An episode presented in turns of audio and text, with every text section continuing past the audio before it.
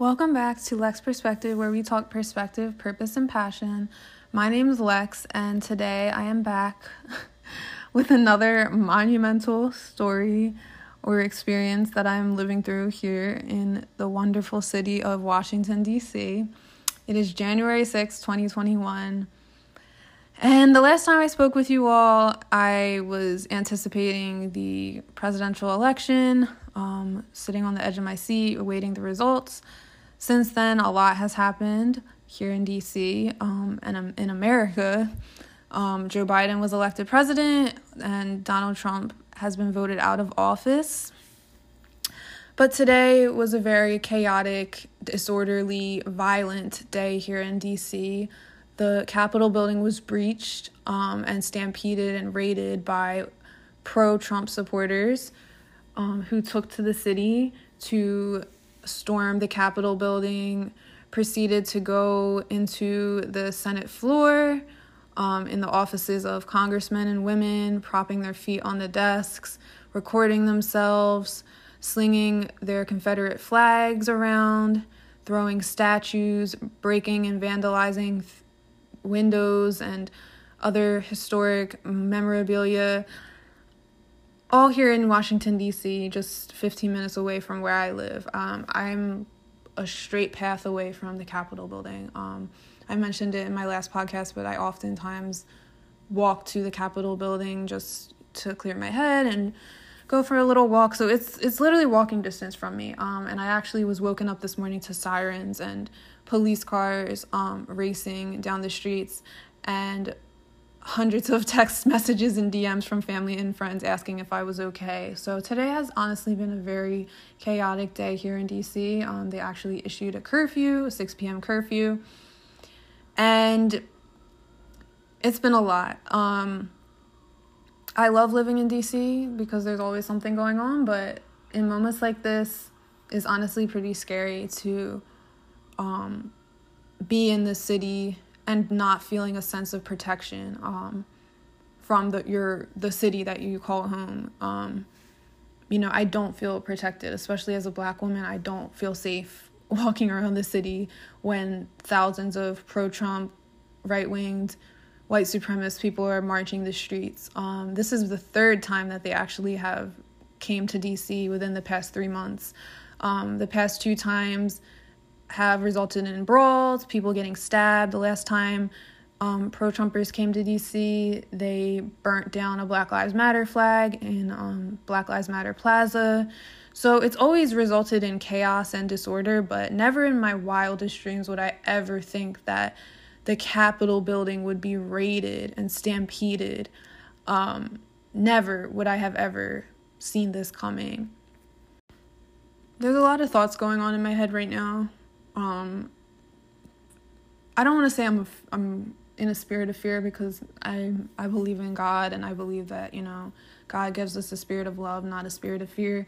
So I'm not necessarily afraid, you know. I mean, there were a few bomb threats and um you know, it's not safe to go outside and I don't plan on going outside, but I'm not really afraid um so much. I'm more so just disturbed, outraged, confused, frustrated um, with America.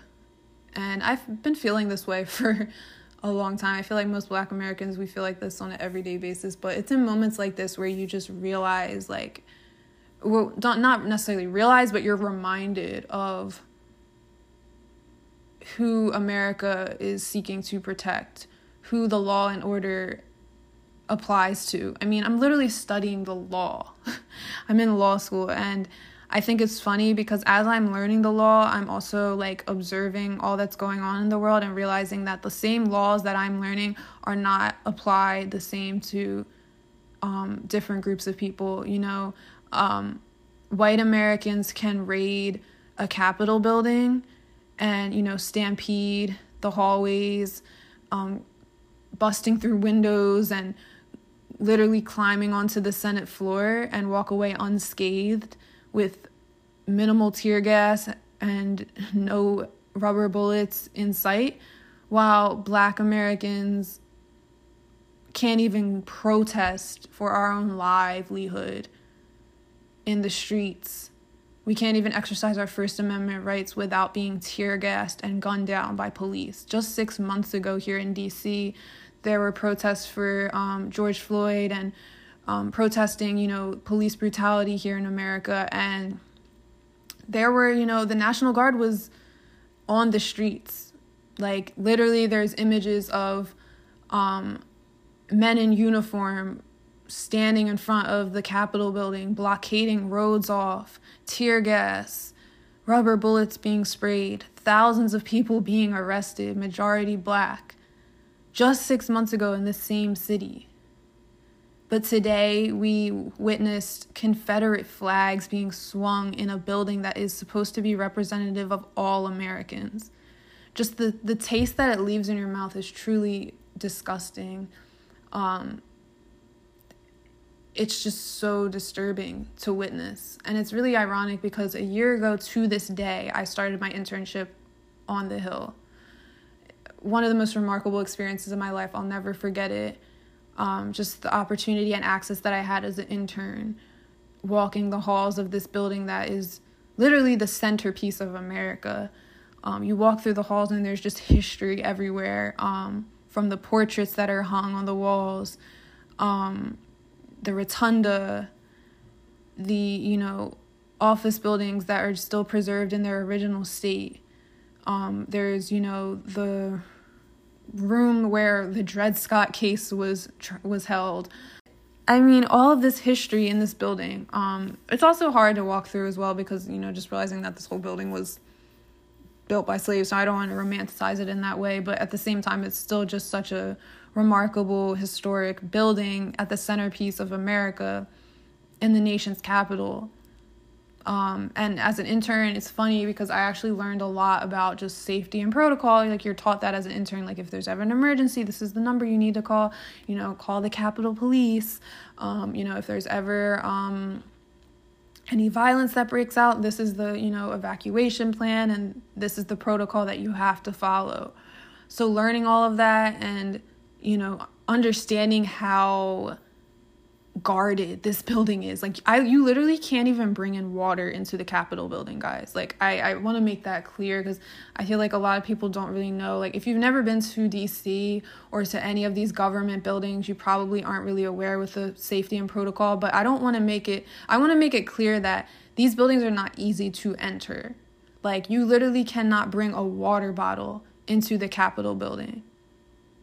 But today, like white Americans raided this building with flags. And I am almost positive that some of them were armed. I'm almost positive that some of them were armed. They had hammers knocking into windows. Like, I just I just want you to sit with that and understand what that symbolizes for our country. For me, it symbolizes white privilege. At its core, it screams and reeks of white privilege.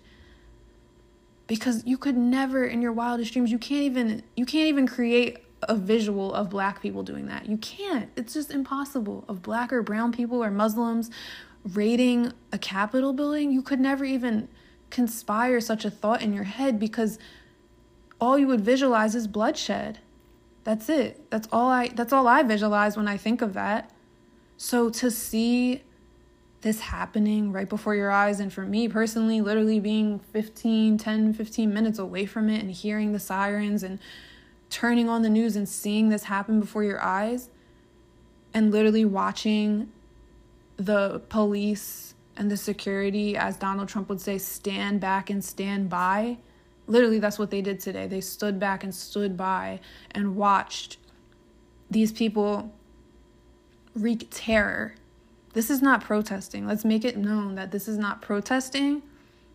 I wouldn't even go to the point of saying rioting. This is terrorism, domestic terrorism. The reason, as Claire talked about, that these people were so unafraid of the cops who were sparsely distributed through our capital, which hasn't been breached since 1812 when it was burned. The reason they could easily and casually with their cameras on, film themselves throwing things through the walls of our Capitol, our property, going inside the Capitol, sitting in uh, Speaker Pelosi's office, casually take pictures of themselves, have that played on Fox News. They know that they are not in jeopardy because the cops are taking selfies with them, walking them down the steps to make sure they're not hurt, taking care with their bodies, not like they treated Freddie Gray's body. White Americans aren't afraid of the cops. White Americans are never afraid of the cops, even when they're committing insurrection, even when they're engaged in attempting to occupy our capital to steal the votes of people who look like me. Because in their minds, they own this country, they own that capital, they own the cops, the cops work for them, and people like me have no damn right to try to elect a president because we don't get to pick the president. They get to pick the president. They own the president. They own the White House. They own this country.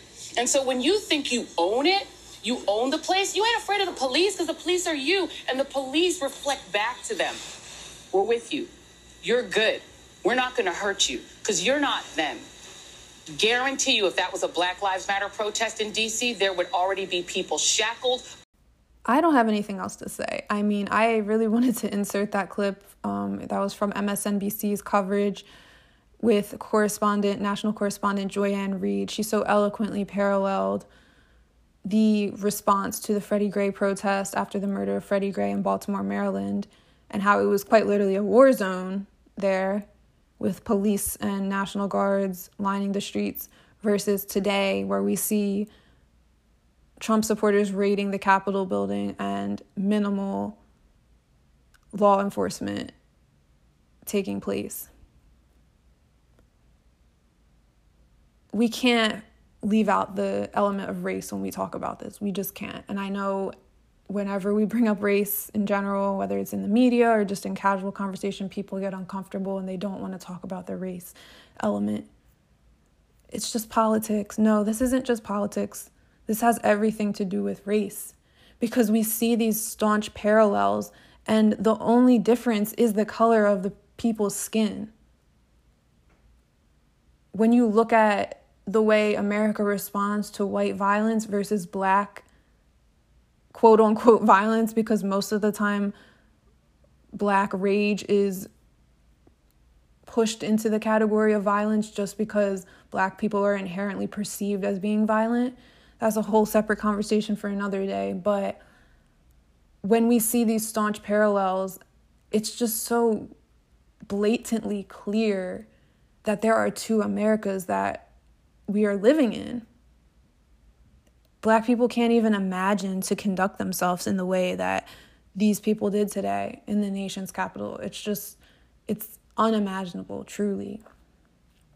So it, we have to acknowledge the race element. We have to have conversations about this in the context of and centering it on the idea that this has everything to do with race and white privilege and nothing else. Because I can guarantee you. And she said it at the end and it cut out. But if it was Black Lives Matter protesters, the response would have been utterly different. And that's not just pulling that out of thin air. We saw the response six months ago. So we have the parallels to make. We have the evidence of how police officers respond to black Americans versus white Americans.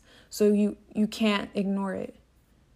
And until America grapples with this, and deals with its long history and sins of racism, we will be in this boat again. This will happen again. Another Donald Trump will be elected if we do not, as a nation, mend these deep, deep, deep wounds that we have so far neglected. Black people still have not gotten reparations. You know, just thinking about the history of the Capitol building and how it was built by slaves, black people have still not received reparations. And we're in 2021 and people are swinging Confederate flags in the nation's Capitol building. That says a lot. And the history books will document it and show it. That as far as we've come, we still have not come that far. When a Confederate flag can be swung in the Capitol building, we have not come that far. And we have a lot of work ahead of us. And we have two weeks left under this administration, but even beyond that point, America has a lot of work ahead. That's all I have for today. Hopefully, the next time that you hear from me, I am coming from a place of positivity and less chaos and disorder, but I wanted to document this moment because it's truly it's truly un unparalleled. Like I I just am living in history and I think about it every day how, you know, I'm going to have these stories to share with my children and it's insane, but this is America.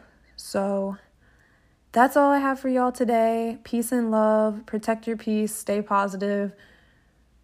Try to stay off of social media and don't consume too much news and media right now. It's a lot, especially for my black POC out there. Please just protect your peace. Um, if you're in the DMV area, please keep yourself sheltered in place and safe.